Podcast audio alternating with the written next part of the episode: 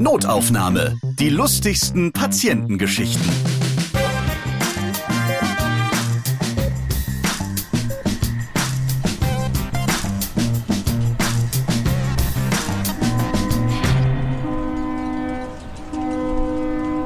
Das ist meine Begrüßung. Ich bin Ralf Potzus. Es freut mich, dass ihr wieder dabei seid. Hier hört ihr die lustigen Begegnungen, die Mitarbeiter und Mitarbeiterinnen aus dem Gesundheitswesen mit ihren Patienten und Patientinnen haben. In diesem Podcast, da habt ihr schon mal Geschichten rund um die Wasserrettung gehört. Clemens Menger aus Konstanz hat euch erzählt, wie die Deutsche Lebensrettungsgesellschaft den Bodensee sicher macht. Hört euch gerne nochmal die Folge an, mit allen Wassern gewaschen am Bodensee. Ja, heute, da wird es wieder nass. Es wird nur viel tiefer und es geht auch viel weiter raus auf die hohe See. Ja, und auch da draußen Richtung Horizont, da fehlt nicht der Humor. Die Seenotretter der Deutschen Gesellschaft zur Rettung Schiffbrüchiger, die DGZRS, die ist heute bei Notaufnahme vertreten durch Christian Stiepeldey. Ich grüße Sie. Moin aus Bremen. Es gibt 1000 Seenotretter, davon mehr als 800 Freiwillige. Und jedes Jahr fahrt ihr circa 2000 Einsätze auf Nord- und Ostsee. Und zwar da überall rum. Ihr finanziert euch ausschließlich durch freiwillige Zuwendung ohne Steuergelder und der Hauptsitz ist Bremen. Und das ist eine Premiere bei Notaufnahme. Wir hatten bisher noch keine Folge mit Bremer und Bremerin. Eigentlich ein Skandal. Das ändern wir heute. Also schön, dass das auch so mit unserem Zusammenkommen klappt. Das Motto der Seenotrettung, rausfahren, wenn andere reinkommen. Das ist also kein Job für mich, für so Weicheier und Weicheierinnen. Rausfahren, wenn andere reinkommen, das wird oftmals mit der Arbeit der Seenotretter auf Nord- und Ostsee verbunden. Man muss dazu sagen, dass glücklicherweise die wenigeren Einsätze unter solch extremen Bedingungen stattfinden, wie man es vielleicht vermutet. Also Einsätze bei Sturm, bei schlechtem Wetter sind zum Glück nicht in der Überzahl. Aber wir fahren pro Jahr, und das schwankt natürlich je nach Wetterbedingungen, so zwischen 70, manchmal auch 150, 180 Einsätzen bei Windstärke 7 und mehr. Also das ist oftmals dann doch schlechtes Wetter da draußen. Zum Glück geht es nicht immer um Leben und Tod, sondern oft ist auch viel Routine dabei. Aber je schlechter das Wetter auf See ist, desto größer sind die Risiken für die Seenotretter. Und deswegen müssen sie gut ausgebildet sein, müssen jederzeit wissen, was sie tun, rund um die Uhr bei jedem Wetter einsatzklar sein. Vielleicht können Sie mal erzählen, was ist denn so Windstärke 7 oder mehr? Also wie krass bläst einen denn da schon der Wind die Friese weg?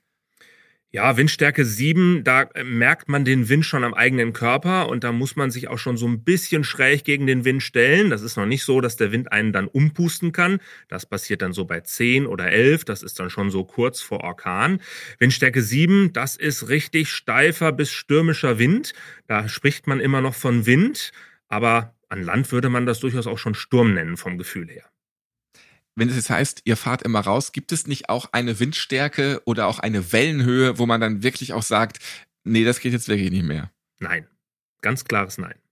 Unsere Schiffe sind so seetüchtig gebaut, äh, dass sie tatsächlich jeder Bedingung da draußen trotzen können.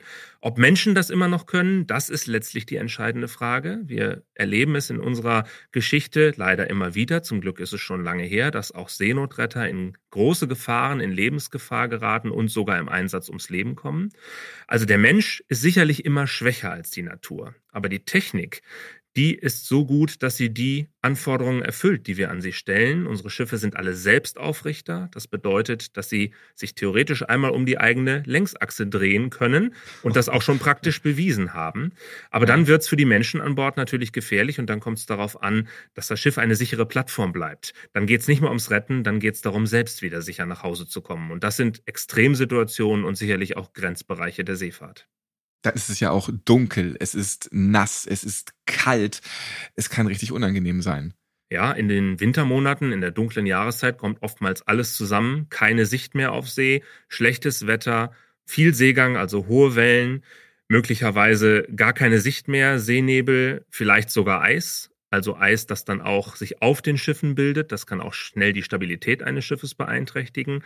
Da können viele Gefahren zusammenkommen. Und wenn man dann noch jemanden suchen muss in einem Seegebiet, das sehr groß ist, also man nicht genau weiß, wo man anfängt mit der Suche, dann ist das anstrengend, nicht nur gefährlich, aber vor allem auch anstrengend für die Seenotretter. Und das kann Stunden, manchmal tagelang dauern, so ein Einsatz. einsatzbereit, also bei jedem Wetter an jedem Tag rund um die Uhr, egal wie krass der Sturm oder die Mörderwellen sind. Machen sich dann auch die Retter da regelmäßig Gedanken um ihr eigenes Leben? Nein. Aus einem einfachen Grund nicht, weil sie viel Routine haben und sehr trainiert sind. Sie fahren sicherlich nicht mit Angst hinaus, dann könnten Sie gleich zu Hause bleiben, aber Sie fahren immer mit dem notwendigen Respekt hinaus. Also Respekt vor den Naturgewalten, den nicht zu verlieren, das ist sicherlich das A und O, wenn man sich solchen Bedingungen stellt. Die Seenotretter wissen, dass sie sehr sichere Schiffe haben, sie können dieser Technik vertrauen, sie können ihrem guten Training, ihrer guten Ausbildung vertrauen. Sie wissen, dass ihr Wissen und die Technik zusammen ihnen hilft dabei, die zweifellos immer vorhandenen Risiken da draußen so gering wie möglich zu halten. Das heißt, niemand fährt raus mit Übermut und ja, so, so unter der Überschrift, mein Schiff ist so toll, mir kann eh nichts passieren, denn Seenotretter sind keine Superhelden, auf keinen Fall. Sondern es ist durchaus legitim, gerade wenn man in schweres Wetter hinausfährt, den Fahrhebel zurückzunehmen und etwas langsamer hinauszufahren, was in schwerem Wetter ja ohnehin ja der Fall und geboten ist. Denn man will ja da draußen auch ankommen, man will ja etwas erreichen. Also mit aller Gewalt immer gegen anzufahren, das wäre nicht seemännisch und das wäre auch nicht das, was Seenotretter tun würden. Ah, grüßt man vielleicht dann auch so ein Krabbenfischerboot, was einen auch bei so einem Seegang entgegenkommt, weil die dann ja auch einfach tapfer jeden Tag ihren Dienst da machen. Man ist dann so unter sich hart gesotten. Es gibt tatsächlich Menschen, die bei jedem Wetter da draußen ihr Geld verdienen müssen, die dort unterwegs sind und ihren Lebensunterhalt bestreiten und die natürlich auch in plötzlichem Wetterumschwung oder bei ihrer ganz normalen Arbeit in Notsituationen geraten können. Ähm, das muss gar nicht mal schlechtes Wetter sein. Da gibt's dann weniger Homeoffice auf jeden Fall und sehr viel Action um einen rum. Mhm. Jetzt machen wir zusammen mal die Welle hier in diesem Podcast. Ich habe ja erwähnt, trotz der ganzen Seenotrettung und auch der Gefahren, die da draußen auf hoher See lauern, gibt es auch sehr unterhaltsame Geschichten, die man überall erlebt, wie es halt so ist, mhm. wenn Menschen irgendwie zusammenkommen oder in bestimmte Situationen halt involviert sind. Wir reden heute über eine besondere heiße Seeluftlandung über Menschen, die sich einfach nicht retten lassen wollen und über Robinson Crusoe auf seiner einsamen Insel in der Ostsee. Womit wollen wir anfangen? Gern mit dem Heißluftballon. Sehr schön. Ja, tatsächlich mal eine ganz andere Rettung. Sonst muss man Schiffbrüchige retten von Schiffen. Vielleicht ist da auch mal ein gewassertes Flugzeug, aber ein Heißluftballon ist mal eine ganz andere Nummer gewesen. Ja, wenn die Seenotretter nach oben gucken, dann gucken sie eigentlich zu ihren fliegenden Kollegen, zu den Marinefliegern, mit denen wir regelmäßig zusammenarbeiten und auch ständig zusammen trainieren. Ich notiere mir mal ganz kurz, nächste Podcast-Folge Marineflieger. ja, da so. können wir noch einen Kontakt legen. die Seenotretter und die Marineflieger eint die international einheitliche und verbindliche Abkürzung für Profis da draußen auf See, die im Such- und Rettungsdienst sind, nämlich die drei großen Buchstaben SAR, Search and Rescue, Suche und Rettung. Und diese Abkürzung zeigt, äh, dass wir oft erst suchen müssen, bevor wir retten können. Aber normalerweise machen wir das ja eben auf See. Also wir schauen auf die Wellen, auf das Wasser. Und in diesem Fall, in diesem kuriosen Einsatz, haben wir tatsächlich in die Luft geschaut. Aber nicht aus eigenem Antrieb, sondern weil uns bei einem Trainingsabend am Usedomer Achterwasser also so etwas ähnliches wie ein Bodden, eine Ostseebucht, die zwar eine Verbindung zur offenen Ostsee hat, aber recht abgeschieden liegt, aber nicht ungefährlich ist. Dort sind wir angesprochen worden von der Bodencrew eines Heißluftballons. Die hat uns aufmerksam gemacht auf einen sich nähernden Heißluftballon und hat uns berichtet, dass die Ballonfahrer da oben drin Sorge hatten, dass sie wassern müssen und die Insel Usedom nicht mehr erreichen und haben uns gebeten, ob wir irgendetwas tun können. Und Seenotretter sind oftmals mit besonderen Herausforderungen auf See konfrontiert. Das heißt, sie müssen erfinderisch sein. Es geht bei uns auch der Satz, kein Einsatz ist wie der andere. Und das gilt für diesen Einsatz ganz besonders. Wir haben äh, die Bodencrew gefragt, ob der Ballon irgendetwas dabei hat, eine Leine oder so. Und tatsächlich hatte der Ballon in seinem Korb eine 50 Meter lange Leine, die er herabgelassen hat. Und die haben muss wir. Muss man auch erstmal haben, so lange. Muss man ne? auch erstmal haben, ja. und die haben wir auf unserem Poller belegt, wie man so sagt, also auf dem Schlepppoller des Seenotrettungsbootes, wie wir sonst andere Schiffe, Havaristen, in Schlepp nehmen, um sie in Sicherheit aus Gefahrenzonen zu schleppen und zu bringen. Das hat auch gleich geklappt, dass die einfach mal diese 50 Meter lange Leine runterwerfen und dann fängt das einfach so eine von der Crew da unten auf, auf dem Rettungsschiff. Die hängt natürlich dann erstmal gerade runter, ja, und wir sind mit unserem Seenotrettungsboot, das war alles eine Sache von wenigen Minuten, ne? mit unserem Seenotrettungsboot, das 24 Knoten fahren kann. Das ist ungefähr so schnell wie ein Auto in der Stadt fahren kann und auf See, auf dem Wasser Wasser eine hohe Geschwindigkeit, sind wir unter diesen Ballon gefahren, haben diese Leine belegt und dann tatsächlich angezogen und diesen Ballon so weit, ein ganz kleines Stück nur geschleppt, dass genug Zug auf der Leine war, dass der Ballon dann über Land erst niedergegangen ist und gelandet ist. Also kurz mal so ein bisschen Drachenfliegen auf der Ostsee. Ja, also das Seenotrettungsboot hat sich, es gibt ein kleines Video davon, hat sich tatsächlich auch ein bisschen aufbäumen müssen, denn da kommt natürlich ordentlich Zug auf die Leine. Der Ballon selbst macht vielleicht nicht so viel wiegen, da ist manches Schiff natürlich, hat mehr Verdrängung und wiegt mehr. Aber der Ballon ist natürlich wie so ein Segel, ne? Also da muss man schon ein bisschen gegenhalten, wenn man den in eine bestimmte Richtung bringen will. Wir hatten ja auch keine Erfahrung mit so einer Situation, aber wir haben, wie ich eben gesagt habe, immer Vertrauen in unsere Rettungseinheiten und wussten, das Boot kann schon ordentlich was ab. Das ist ein sieben Meter langes kleines Seenotrettungsboot. Rettungsboot gewesen, also unsere kleinste Schiffsklasse, aber ein 220 PS Jetantrieb, also ordentlich Kraft dahinter und das hat dazu ausgereicht, diese Menschen da oben in Sicherheit zu bringen. Wenn jetzt so ein Startup zuhört und sich denkt, das ist ja mal ein cooler Freizeitspaß. Wir können ja einfach mal was Neues kreieren. Heißluftballon cruisen auf der Ostsee. Also vielleicht entsteht da bald was Neues. Ja, lieber nicht nachmachen, würde ich sagen.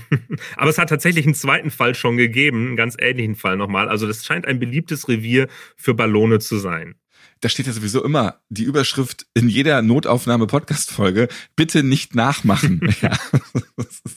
Das war jetzt nah am Land. Jetzt fahren wir mal weiter raus. Und da gibt es dann mitunter auch die kuriose Situation, dass Menschen, die in Seenot geraten, sich gar nicht retten lassen wollen. Ja, ich glaube, das kennt auch jeder Landrettungsdienst, dass man manchmal mit Menschen zu tun hat, ja, die vielleicht gar nicht wissen, das sind jetzt schon Retter, die da sind, die in einer so angespannten, besonderen Ausnahmesituation sind, dass man ihnen das auch nicht verübeln kann. Das erfahren wir auch im Einzelfall gar nicht, was vielleicht der Grund dafür gewesen sein mag. Wir wechseln tatsächlich jetzt das Revier. Wir waren gerade in der Ostsee am östlichsten Ende unseres Einsatzgebietes, kurz vor der polnischen Grenze. Jetzt begeben wir uns gedanklich in die deutsche Bucht das nasse Dreieck aus Jade, Weser und Elbe mit seinen tideabhängigen großen Flussmündungen gilt als eines der gefährlichsten und meistbefahrenen Seereviere der Welt und entsprechend auch als eines der einsatzreichsten Reviere der Seenotretter. Ja, ich notiere mir auch mal ganz kurz, ähm, da nicht Tretboot fahren. Ja, ja, besser ist das. und vor allem nicht ins Watt laufen ohne kundige Begleitung. Ah, das ist genau. auch ganz wichtig natürlich. Ja, am besten gar nicht dahin. Ja, genau. In der Nordsee gibt es noch ganz andere Gefahren als in der Ostsee. Wobei die Ostsee ist kein Ententeich. Das darf man eben auch nicht nicht äh, unterschätzen. Ne? Die Ostsee kann Orkan und kann auch Menschen in Lebensgefahr bringen kurz mal wieder einfach Enten gedisst, aber machen Sie nur weiter. ja. ja, ich glaube, das ist weder ein äh, Dissen einer bestimmten Tierart als eine ganz plakative Aussage, die sich in viele Köpfe dann auch leicht einbrennt, weil sie so schön griffig ist. Man kann aber auch einfach sagen, die Ostsee ist keine überschwemmte Wiese. Auch dafür wird sie oft gehalten, so nach dem Motto, da kann ich ja fast zu Fuß gehen. Die Ostsee ist ein nicht zu unterschätzendes maritimes Meer, ein großes Gewässer. Das meint man nicht, wenn man so auf die Karte schaut, aber wenn man an der Ostseeküste steht, dann sieht man, wie groß und weit die Ostsee wirken kann. Ja, also wir waren ja gedanklich unterwegs in die Nordsee, in die Elbmündung und haben dort einen Notruf eines Fahrgastschiffes bekommen, bei dem tatsächlich ein Mensch über Bord gegangen ist. Wir sind mit unserem Seenotrettungskreuzer, der in Cuxhaven stationiert ist, eine unserer leistungsfähigsten Einheiten, eben viel befahrenes Revier, wo die gesamte Schifffahrt von uns zum Nordostseekanal und von uns zum Hamburger Hafen ja lang geht. Mit dem sind wir losgefahren, waren unterwegs dorthin und bereits ein anderes Schiff der Wasserstraßen- und Schifffahrtsverwaltung war dort bereits vor Ort und hat versucht zu helfen und den Mann aus dem Wasser zu bekommen. Gemeinsam ist die Rettung des Menschen aus dem Wasser auch gelungen. Die Rettung eines Menschen aus dem Wasser ist so grundsätzlich, kann man sagen, ja, eigentlich die Königsdisziplin für Seenotretter, weil es zu den schwierigsten Aufgaben gehört. Einen Menschen, der ja 80, vielleicht mehr Kilo wiegt, dort erstmal zu fassen zu bekommen und dann auch auf ein Boot zu ziehen. Unsere Tochterboote, die die Seenotrettungskreuzer Huckepack mit sich führen, das haben vielleicht viele Hörer auch schon mal gesehen, so ein Schiff, die haben alle in der Seite auf Höhe der Wasserlinie eine Öffnung in der Bordwand, eine sogenannte Bergungspforte, um dieses Bergen von Menschen zu erleichtern, also die Rettung zu vereinfachen und überhaupt zu ermöglichen, denn sonst müsste man ja einen großen Höhenunterschied überwinden, also Freibord überwinden und müsste dort einen Menschen noch hochwuchten. Das sollte man möglichst nicht tun mit Menschen, die im Wasser äh, liegen, denn die kühlen schnell aus und dann besteht die Gefahr des sogenannten Bergungstodes. Also bei der Bergung, beim in Sicherheit bringen eines Menschen tatsächlich, dass dann der Tod eintreten kann. Also durch diese Bergungspforte ist der Schiffbrüchige schnell gerettet worden und wir haben ihn dann mit dem Tochterboot auf den Seenotrettungskreuzer ins Bordhospital gebracht. Inzwischen war auch die Wasserschutzpolizei vor Ort und der Schiffbrüchige greift in diesem Moment nach der Dienstwaffe eines der Polizisten. Und das hat unseren Vormann, so nennen wir den Kapitän, den Bootsführer eines Seenotrettungskreuzers, eines Seenotrettungsbootes, hat unseren Vormann kurzerhand dazu veranlasst, diese Pistole zu greifen und in den Brotkasten des Seenotrettungskreuzers einzuschließen. Und dort ist sie auch bis zum Ende des Einsatzes geblieben. Und dann war wieder, man kann schon bildlich sagen, Ruhe im Schiff. Das ist aber auch ganz schön gefährlich, einfach mal kurz die Waffe so von der anderen Hand wegnehmen. Man kennt es aus dem Actionfilm, wenn einfach der Actionheld mal kurz einfach die Waffe so wegnimmt, sich umdreht. Aber sehr riskanter Moment. Riskanter Moment, man überlegt natürlich nicht lange, was kann ich jetzt tun, sondern man handelt einfach. Äh, der Vormann ist erfahren mit großen Tieren, der reitet privat, der hat auch aus dem Wattenmeer schon ein Pferd gerettet mit dem Tochterboot, was sich da absolut nicht mehr bewegen wollte. Also es ist ein kräftiger Mann, der tatsächlich eine sehr zupackende Art hatte und mit dieser zupackenden Art in dem Moment was vielleicht auf den ersten Blick gefährlich scheinendes getan hat, aber letztlich das Richtige gemacht hat. Und wenn am nächsten Tag irgendein Retter mal Hunger hatte auf sein Mittagskäsebrot und dann die Brotbox aufmacht, war vielleicht der Blick ein bisschen erstaunt, dass da auf einmal eine Wumme drin lag. Ja, dazu ist es nicht mehr gekommen, denn der Polizist hat natürlich auch gemerkt, dass ihm was fehlte beim vom Bord gehen. Werbung für alle Hörbuch- und E-Book-Junkies habe ich jetzt einen richtig guten Gutschein. Alle Notaufnahmefans sparen bei Bookbeat Geld. Ihr hört zwei Monate gratis. Klickt einfach auf www.bookbeat.de slash Notaufnahme. Ich skippe immer mal wieder bei Jay Shetty rein und höre mir kurze positive Takes an. Der ehemalige hinduistische Mönch, der ist mittlerweile Internetstar mit 40 Millionen Followern. In seinem Buch Think Like a Monk beschreibt der gute Laune Guru zum Beispiel, wie wir mit richtiger Atemtechnik mit fast jeder Situation umgehen können. Und dann gibt es endlich einen neuen Kluftinger-Krimi von Volker Klüpfel und Michael Kober. Affenhitze. Es ist der zwölfte Fall des bayerischen Kommissars. In einer Tongrube wurde der Urzeitaffe Udo gefunden und der Entdecker wird ermordet. Möchte hier jemand Beweise vernichten, die belegen, dass der Urzeitmensch aus dem Ostallgäu kommt? Ich liebe an den Geschichten rund um Neuschwanstein und Alpsee vor allem die skurrilen Plots rund um Kluftingers privater Probleme. In der neuen Geschichte ist sein Sohn Vater geworden und es passt ihm gar nicht, dass ein Hausmädchen auf den Nachwuchs aufpasst. Darum überwacht der knorrige Kommissar die Babysitterin mit einer Drohne. So werden also aus Helikoptereltern Drohnengroßeltern. Ich bin schon länger Bookbeater und finde, hier gibt es mit über 500.000 Hörbüchern die beste Auswahl für jeden Geschmack. Über Widgets für Android und iOS, CarPlay und Android Auto sowie über die Apple Watch. Natürlich auch immer offline. Ab 9,99 Euro im Monat habt ihr die volle Auswahl und ihr könnt euer Konto jederzeit kündigen. Euren Gutscheincode findet ihr, wie schon erwähnt, auf www.bookbeat.de slash Notaufnahme. Einen Link dahin findet ihr auch in den Shownotes dieser Podcast-Folge. Werbung Ende. Dann cruist man durch die Gegend und dann merkt man halt auch mal, dass Menschen nicht nur ins Wasser fallen vom Boot, auf dem sie unterwegs waren, sondern die bleiben mitunter auch irgendwo stranden. Ja, das gibt's auch immer wieder. Auch weit draußen auf See kann man stranden, in den großen Flussmündungen, auf den sogenannten Senden. Dort, wo sich auch gefährliche Wellen, gefährlicher Seegang aufbauen kann, dort kann man stranden. Aber man kann auch in Küstennähe stranden und dann auch ganz schnell, wenn man keine Kommunikationsmittel hat und möglicherweise in einem dünn besiedelten oder ganz abgelegenen Gebiet strandet und zu einer Zeit, wenn es vielleicht schon dunkel wird, strandet, dann kann man auch schnell ja, man sagt auf See, überfällig werden, also vermisst werden an Land. Es ist immer wichtig, wenn man sich auf See hinaus begibt, egal ob man das als Berufsseemann macht oder ob man das als Wassersportler oder Freizeitschiffer macht, dass man jemanden an Land hat, einen sogenannten Buddy, der weiß, wann man eigentlich zurück sein will und der dann Seenotretter benachrichtigt, wenn das nicht der Fall ist. In diesem Fall war das auch so. Es handelt sich um einen Berufsfischer, in der Wismarer Lübecker Bucht, also wir sind so in der westlichen bis leicht südlichen Ostsee, könnte man sagen, zwischen der Lübecker Bucht im Westen und Rostock und Warnemünde auf halber Strecke. Und dieser Fischer war unterwegs und hat tatsächlich technische Probleme mit seinem kleinen Fischkutter gehabt und ist deshalb an Land getrieben. und ist an Land gegangen und hatte, dadurch, dass er technische Probleme hatte, keinen Strom mehr an Bord hatte, keine Möglichkeit mehr über Seefunk selbst die Seenotretter zu benachrichtigen. Wo ist er da an Land gegangen? War das so eine kleine Insel oder wie muss ich mir das vorstellen? Ja, das ist eine kleine unbewohnte Insel am Rande oder sogar, das weiß ich nicht mehr ganz genau, innerhalb eines Naturschutzgebietes. Das gibt's also auch schon. Das ist nicht nur die Südsee, wo es immer so ein paar kleine Inseln gibt oder irgendwo im Osten. Es gibt auch in Deutschland eine ganze Reihe unbewohnter Inseln tatsächlich in der Ostsee, ja. Hm, das gibt's. Das hat man immer gar nicht so auf dem Schirm unbedingt, ne, dass das ja. so da ist. Das sind meistens Naturschutzgebiete oder ehemalige militärische Sperrgebiete, die seit Jahrzehnten auch nicht betreten worden sind und heute nicht mehr betreten werden dürfen, aus Naturschutzgründen in der Regel. Oder einsame Inseln sind, die von Seenotrettern bewohnt werden. Auch so eine gibt es, die Greifswalder Eu, östlich von Rügen. Da leben ein paar Vogelzähler, ein paar Schafe, hin und wieder mal ein Pferd und ein paar Seenotretter und das ist alles.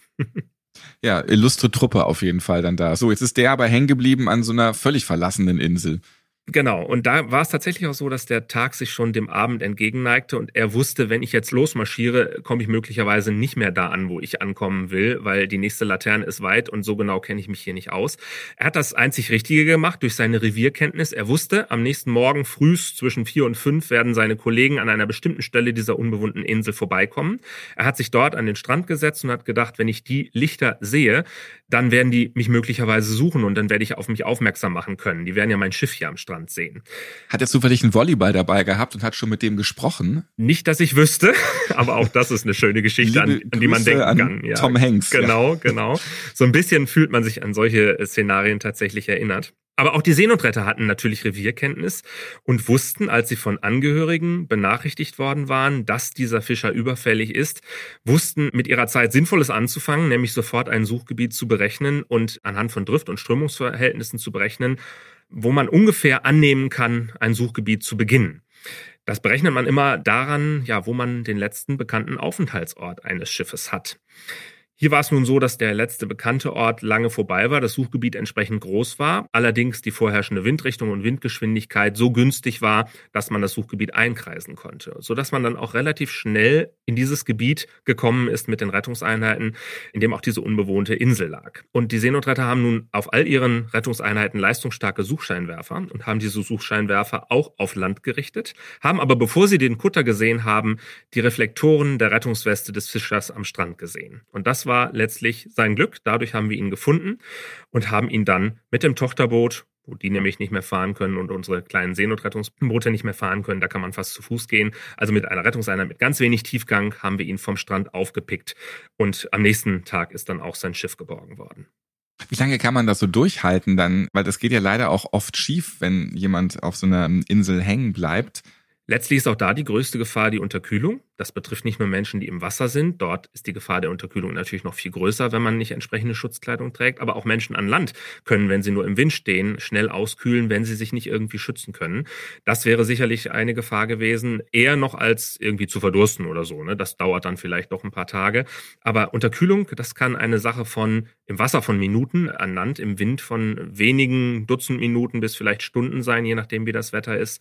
Das ist auch an Land eine nicht zu unterschätzende Gefahr. Und dann denkt man ja mitunter, es ist jemand in Gefahr oder ein Boot gekentert, aber es entpuppt sich als was ganz anderes, wenn man dann vor Ort ist. Ja, tatsächlich begegnen wir auf See manchmal Objekten, bei denen die Seenotretter aufmerksam werden. Auf See, wenn einem was nicht bekannt vorkommt, guckt man lieber einmal nach. Das wissen Fahrensleute und das machen Seenotretter erst recht, denn oftmals können wir im Vorfeld auch Schlimmeres verhindern, also präventiv eingreifen und Schifffahrtshindernisse beseitigen. Zwei Fälle fallen mir dazu ein. Wir haben in einem Fall eine schwimmende Kühltruhe gefunden. Man fragt sich, wieso schwimmt die noch? Aber jemand, der eine Kühltruhe im Keller hat, der weiß, da sind ja so große Gummimanschetten an dem Deckel und äh, wenn man die schließt, dann soll die ja auch luftdicht sein, damit sie gut kühl hält. Und das war eben auch der Grund, warum diese über Bord gegangene Kühltruhe, offensichtlich über Bord gegangene Kühltruhe auf einem Schiff, tatsächlich schwimmend geblieben ist und dann natürlich ein Schifffahrtshindernis leicht hätte werden können. Denn wenn man dagegen fährt, eine Kühltruhe ist robust, das weiß man, da kann man gegentreten, die geht so schnell nicht kaputt. Aber ein kleineres Schiff, das vielleicht aus Holz oder Kunststoff besteht und das gegen so eine Kühltruhe fährt, die ist ja unbeleuchtet nachts, das ist natürlich eine Gefahr für die Schifffahrt. Und die konnten wir dann beseitigen ist ja auch ein doofer Tod, dann wird man von so einer Kühltruhe weggenockt mitten auf der See und dann denkt man noch, na toll, das war's jetzt. Und da schwimmt noch das Speiseeis. Wegen Vanille gehe ich jetzt hier unter, ich kotze. Ja, wenn das bei Nacht passiert wäre, dann hätte man vielleicht gar nicht gemerkt, wo man dagegen gefahren wäre. Man hört ja auch immer mal wieder von über Bord gegangenen, im Sturm über Bord gegangenen Containern, die dann so halb unter der Wasseroberfläche treiben. Auch das ist eine vergleichbare Gefahr für Schiffe, ja. Zweiter Fall, der mir einfällt, der war dann vielleicht sogar noch mehr zum Schmunzeln, ist ein aufgeblasenes Einhorn, das wir gefunden haben. Relativ großes Badetier sozusagen, genau, das auch recht weit draußen schon auf der deutschen Bucht trieb und von unserem größten Seenotrettungskreuzer 46 Meter lang, fast 10.000 PS stark, 25 Knoten schnell dann gefunden wurde. Also sozusagen das total gegenteilige Fahrzeug, wenn man dieses Einhorn überhaupt als Fahrzeug bezeichnen kann. Schönes Bild, wenn die nebeneinander stehen dann, ja. Ja, aber wenn man so ein äh, Badetier findet, stellt sich natürlich für Seenotretter auch zuerst eine sehr ernsthafte Frage, ist da an der Küste noch irgendjemand jemand in Not? Wo kommt dieses Badetier her? Also auch das gilt es natürlich dann zu überprüfen. Nicht nur das Schifffahrtshindernis zu beseitigen, das dann vielleicht irgendwo ja in den Propeller geraten könnte und ein äh, Schiff auch manövrierunfähig machen könnte, sondern auch zu gucken, ist hier tatsächlich noch ein Mensch in Not? Dann telefoniert man mit der Wasserschutzpolizei und die Polizei versucht alle Strandbäder an der Küste abzutelefonieren, ob sowas vermisst wird. Denn da kann ja auch immer noch ein ernsthafter Fall hinterstecken dann geht man einfach nochmal zum Nord- oder Ostseestrand und zählt halt einfach nochmal alle durch, ob dann da noch jemand fehlt. Das könnte ja. dauern, ja. Aber auch ein schöner Einsatz auf jeden Fall dann vielleicht beim Funkspruch, wir haben das Einhorn gerettet. Sozusagen, ja. Also äh, das, man könnte auch sagen, das könnte vielleicht das erste Seepferdchen sein, was wir gerettet haben. Mitunter gibt es aber auch Rettungseinsätze. Ja, da ist Magie von oben im Spiel das ist nicht von dieser Welt. Stecken vielleicht gar Außerirdische dahinter? Tja, nicht nur der Heißluftballon hat uns nach oben schauen lassen, sondern tatsächlich mal eine ungewöhnliche Himmelserscheinung. Wenn Seenotretter oder auch generell Seeleute etwas am Himmel sehen, was auch noch hell leuchtet, dann denken sie zunächst an ein Seenotsignal. Vor allem, wenn das Ganze dann auch langsam und ganz allmählich Richtung Wasseroberfläche sinkt. Denn so funktionieren ja Seenotsignale. Wenn man rote Leuchtkugeln schießt, dann halten die sich sehr lange in der Luft und sinken ganz langsam, damit sie lange zu sehen sind und möglichst viele Seeleute dieses eindeutige, weltweit einheitliche und bekannte Seenotsignal sehen. Sowas gibt's auch in Weiß. Das ist dann nicht unbedingt ein Seenotsignal, Signal sofort, aber ein Signal, das aufmerksam werden lässt auf See. Und so etwas wurde beobachtet, und zwar mehrfach beobachtet an der Nordseeküste. Und das war letztlich tatsächlich etwas, was nicht von dieser Welt war, nämlich ein Meteorit. Es gibt sogar ein Video davon, weil ein Wassersportler beim Kiten sich selbst gefilmt hat, also mit der Kamera ein Selfie von sich gemacht hat und diesen langsam zur Erde sinkenden und gerade verglühenden Meteorit tatsächlich gefilmt hat. Und diese Beobachtung hat tatsächlich zu mehreren Alarmen bei uns in der deutschen Rettungsleitstelle See, die die Deutsche Gesellschaft zur Rettung Schiffbrüchiger für Nord- und Ostsee betreibt, im Maritime Rescue Coordination Center, wie es international heißt, geführt. Das heißt, wir haben mehrere Alarme bekommen, Alarmierungen aus der Schifffahrt, mehrere Rettungseinheiten an der ostfriesischen Küste zwischen Borkum und äh, ja, Bremerhaven sozusagen waren unterwegs und haben tatsächlich eine Suche begonnen, weil man zunächst nicht wusste, was ist das? Ist vielleicht wirklich jemand in Not? Aber dann sind eben zusätzliche Beobachtungen von Land aus hinzugekommen und relativ schnell hat sich herausgestellt, dass das wohl eine dieser besonderen Himmelserscheinungen gewesen ist. Ich stelle mir das auch so vor. Und Schatz, wie war dein Tag? Ach, ähm, ich hatte heute kurz einen abstürzenden Meteoriten, dann haben wir noch ein Pferd gerettet aus dem Watt. Außerdem ähm, war da noch dieser Heißluftballon, den haben wir kurz auch nochmal runtergeholt und die Kühltruhe, die haben wir auch jetzt verhindert, dass sie noch in die nächsten Krabbenfischereien donnert. Wir sprechen natürlich hier tatsächlich über eine Ansammlung von Kuriositäten, aber das ist natürlich auch das Thema dieses Podcasts. Die Seenotretter sind natürlich immer froh um jeden Einsatz, der gar nicht gefahren werden muss. Jeder Einsatz, der nicht stattfindet, ist sozusagen der beste Einsatz und wir sind auch froh über jeden Einsatz, der, bei dem es nicht um Leben und Tod geht und der nicht unter extremen Bedingungen gefahren werden muss. Denn letztere Einsätze, die kommen früh oder später sowieso auf uns zu. Und jetzt müssen wir noch mal schimpfen über Jörg Pilawa. Da schimpfen vielleicht nicht mehr, aber mit einem Augenzwinkern kann man tatsächlich nochmal diese Geschichte erzählen.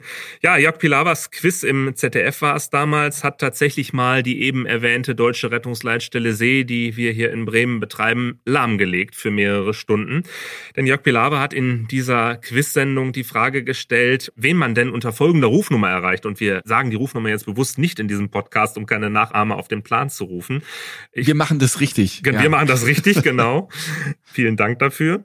Tatsächlich standen zur Auswahl sowas wie der Giftnotruf, glaube ich, und die Seenotretter standen auch zur Auswahl. Es handelt sich dabei um eine Kurzwahl aus den deutschen Mobilfunknetzen, die auch nur an der Küste funktioniert. Also kein amtlicher Notruf, sondern eine Dienstleistung, auf die wir auch keinen technischen Einfluss haben, sondern die die Mobilfunkbetreiber eingerichtet haben. Und diese Kurzwahl ist eben einheitlich. Sie funktioniert auch nur in den deutschen Netzen ist also ein Backup für Wassersportler, bei denen vielleicht das UKW-Seefunkgerät, was man immer mit hinaus auf See nehmen sollte, nicht mehr funktioniert, so dass es eine zusätzliche Möglichkeit gibt, uns zu alarmieren. Oder auch für Menschen, die am Strand herumlaufen, etwas auf See beobachten und den kurzen Draht zu den Seenotrettern brauchen. Ja, und äh, da diese Nummer genannt wurde in der Sendung, hatten wir hier mehrere hundert Anrufe, kaum dass die Quizfrage gestellt war, fast die ganze Nacht hindurch bis in den frühen Morgen hinein. Und wir hatten tatsächlich ein paar Stunden, in denen hier über Amtsleitung die Seenotleitung Bremen, die Deutsche Rettungsleitstelle See, nicht mehr zu erreichen war. Da gab es ein kleines bisschen Schimpfe wahrscheinlich dann noch, ne? Also von uns nicht. Wir haben nicht großartig geschimpft. Wir haben allerdings öffentlich darauf hingewiesen, dass man das bitte möglichst nicht nachmachen sollte. Selbstverständlich, ohne die Nummer nochmal zu wiederholen. Das ZDF ist gleich darauf eingestiegen und hat um Entschuldigung gebeten. Jetzt mal angenommen, ich bin Surfer, bin weit draußen, dann kommt was sehr selten und auch sehr kurios ist, noch ein Hai, der knabbert was an mir weg. Und dann habe ich ja mein Handy dabei, weil ich ja noch schöne Selfie-Videos mache, wo im Hintergrund Meteoriten ins Wasser stürzen. Und jetzt weiß ich aber verdammt nochmal nicht diese Seenotrettungstelefonnummer. Kann ich ja noch einfach 112 wählen oder 110 wählen, wird mir dann auch geholfen. Erstmal hoffen wir, dass Sie als versierter Wassersportler unsere Sicherheits-App SafeTracks dabei haben. Die ist kostenlos und gibt's in den bekannten entsprechenden App- und Play-Stores. Denn dann ist das Ganze kein Thema mehr. Dann haben Sie einfach nur noch eine Taste und dann haben Sie automatisch die Rettungsleitstelle See der DGZS am Telefon. Tatsächlich können Sie aber auch 112 oder 110 wählen. Alle Rettungsleitstellen oder Polizeileitstellen an der Küste wissen, wenn Sie davon sprechen, dass etwas auf See passiert, wie Sie ganz schnell den Draht zu den Seenotrettern herstellen. Und es ist mittlerweile auch völlig normal, dass man halt immer sein Smartphone irgendwie dabei hat, siehe Surfer. Das passiert alles mittlerweile, auch mit GoPro-Kamera und so weiter, sehr vernetzt. Das ist auch der Grund, warum wir diese Sicherheits-App eingeführt haben. Es ist eine Tracking-App, also man kann damit auch seine Route planen und dann auch einen privaten Notfallkontakt alarmieren lassen, wenn man seine Route nicht irgendwann beendet. Und dann kann der private Notfallkontakt entscheiden, ob man schon längst wieder zu Hause ist und das nur vergessen hat oder ob man tatsächlich vermisst wird und dann die Seenotretter alarmieren. Das ist also kein automatischer Notruf. Aber es ist eben ein zusätzliches System, ein Backup und man darf auch nicht vergessen, anders als vielleicht auf Binnengewässern, die Netzabdeckung mag an der Küste noch da sein, aber die kann ganz schnell auf See weg sein. Also ein Handy ist kein Alarmierungsmittel auf See. Ein Handy kann ich nicht einpeilen. Ich kann zwar vielleicht herausfinden, bei welcher Funkzelle an Land das Handy eingeloggt ist gerade, aber ich werde es nicht finden können und ich kann vor allem mit einem Handy auf See nicht gleichzeitig mit allen sprechen, die in meiner Umgebung sind. Das sind alles Vorteile, die ein UKW-Seefunkgerät hat. Ich kann alle alarmieren, die Hörwache gehen, große Schiffe sind ausrüstungspflichtig, müssen den international einheitlichen UKW-Notrufkanal immer abhören und ich kann gleichzeitig mit vielen sprechen und ich muss keine Telefonnummer kennen.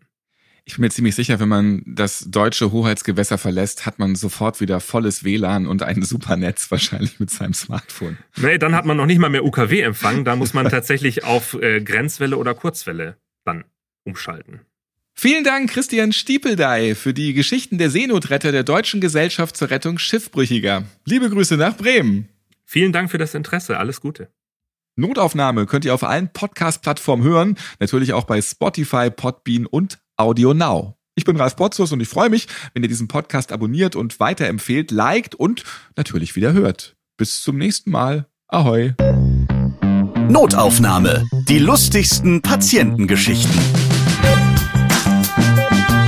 Ihr seid Ärztin, Arzt oder Arzthelfer, ihr arbeitet im Gesundheitswesen, ihr habt auch unterhaltsame Geschichten mit Patienten erlebt? Dann schreibt uns gerne an notaufnahme@podever.de. Und nächstes Mal hört ihr. Dann hat er seine Brille überall gesucht und hat ja dann nichts mehr gesehen und die steckte mit diesen Bügeln, die an der Nase aufliegen, einfach in seiner Lippe drin. Notaufnahme. Die lustigsten Patientengeschichten. Eine Produktion von Pod Ever.